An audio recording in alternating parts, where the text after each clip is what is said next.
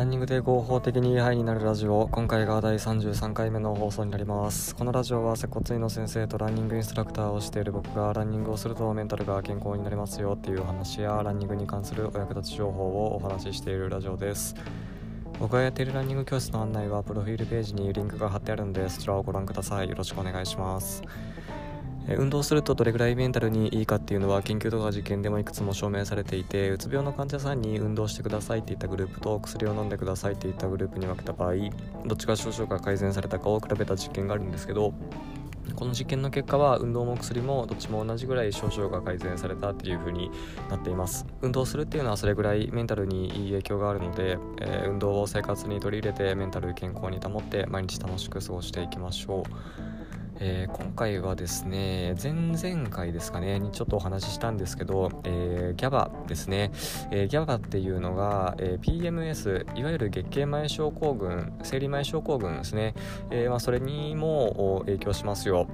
っていうことをですねお話ししていこうと思います。で、えーと、PMS とか月経前症候群の話については結構最初の頃の話でですねまあこれにも運動すると PMS 和らぎますよということをお話ししたんですけど、えー、今回 GABA っていうその、えー物質の観点からですね、えー、またお話ししていこうと思います。で GABA っていうのはですね、えー、まあ、抑制性の、まあ、抑制性に働く抑える方に働く、えー、神経の伝達物質ですね。で、まあ、この、えー、ギャバが多いと、えまあ不安に対してこうストレスを感じにくくなったりとか、まあ、そういういい効果があります。まあ、あのリラックス効果っていうんですかね簡単に言えば、はい、そういう脳の、えー、抑制性の伝達物質ですでこの GABA っていうのがですね、えー、月経前症候群に関しても、えー、結構影響が、えあるということが分かっていてですね、えそう女性でですね、え PMS に悩んでいる人っていうのはこの GABA のレベルが、えまあ、ちょっと差があると。え異なっているっていうことが、えー、分かっているんですね。えーとまあ、その GABA っていうのはですね、まあ、前々回もお話ししたんですけど運動すると、えー、分泌されるわけですよ。で、えーと、どれぐらいの運動でいいかっていうともうたった1回でもいいんですよね。あのラットを使った実験あのネズミですね。ネズミを使った実験ではですね、まあ、その1回だけ運動したグループっていうのは、えー、GABA を作る遺伝子のスイッチが入るっていうことが分かっているんで、えー、運動すると GABA が増える。で GABA が増えれば、えー、PMS に悩む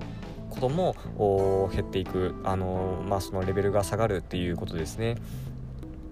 で、えーとまあ、この辺がですね、まああのー、僕の最初の頃の放送の回で PMS には運動がいいですよっていうことでお話ししてるんですけど、まあ、運動するとですねこの GABA っていうのを作る遺伝子のスイッチが入るんで、えー、PMS 激甘症候群の症状が和らぐっていうことに、えー、つながるというところですね。はい、ということでですね、えー、まあ、運動をすると GABA を作る遺伝子のスイッチが入りますとで GABA っていうのはその、えー、抑制性に働く、え神経の伝達物質なんで、まあ、PMS 月経前症候群でそのイライラしたりだとかこう集中力が下がったりとか、えまあ、そういった症状も、え改善されるんじゃないかっていうところですね。はい、今回はお話しさせていただきました。はい、なのでですね、まあ、運動っていうのをぜひですね取り入れていただいて、まあ、月経前ショックが悩んでる方、えー、一度試してみてはいかがでしょうか。はい、ということで今回はこれで終わります。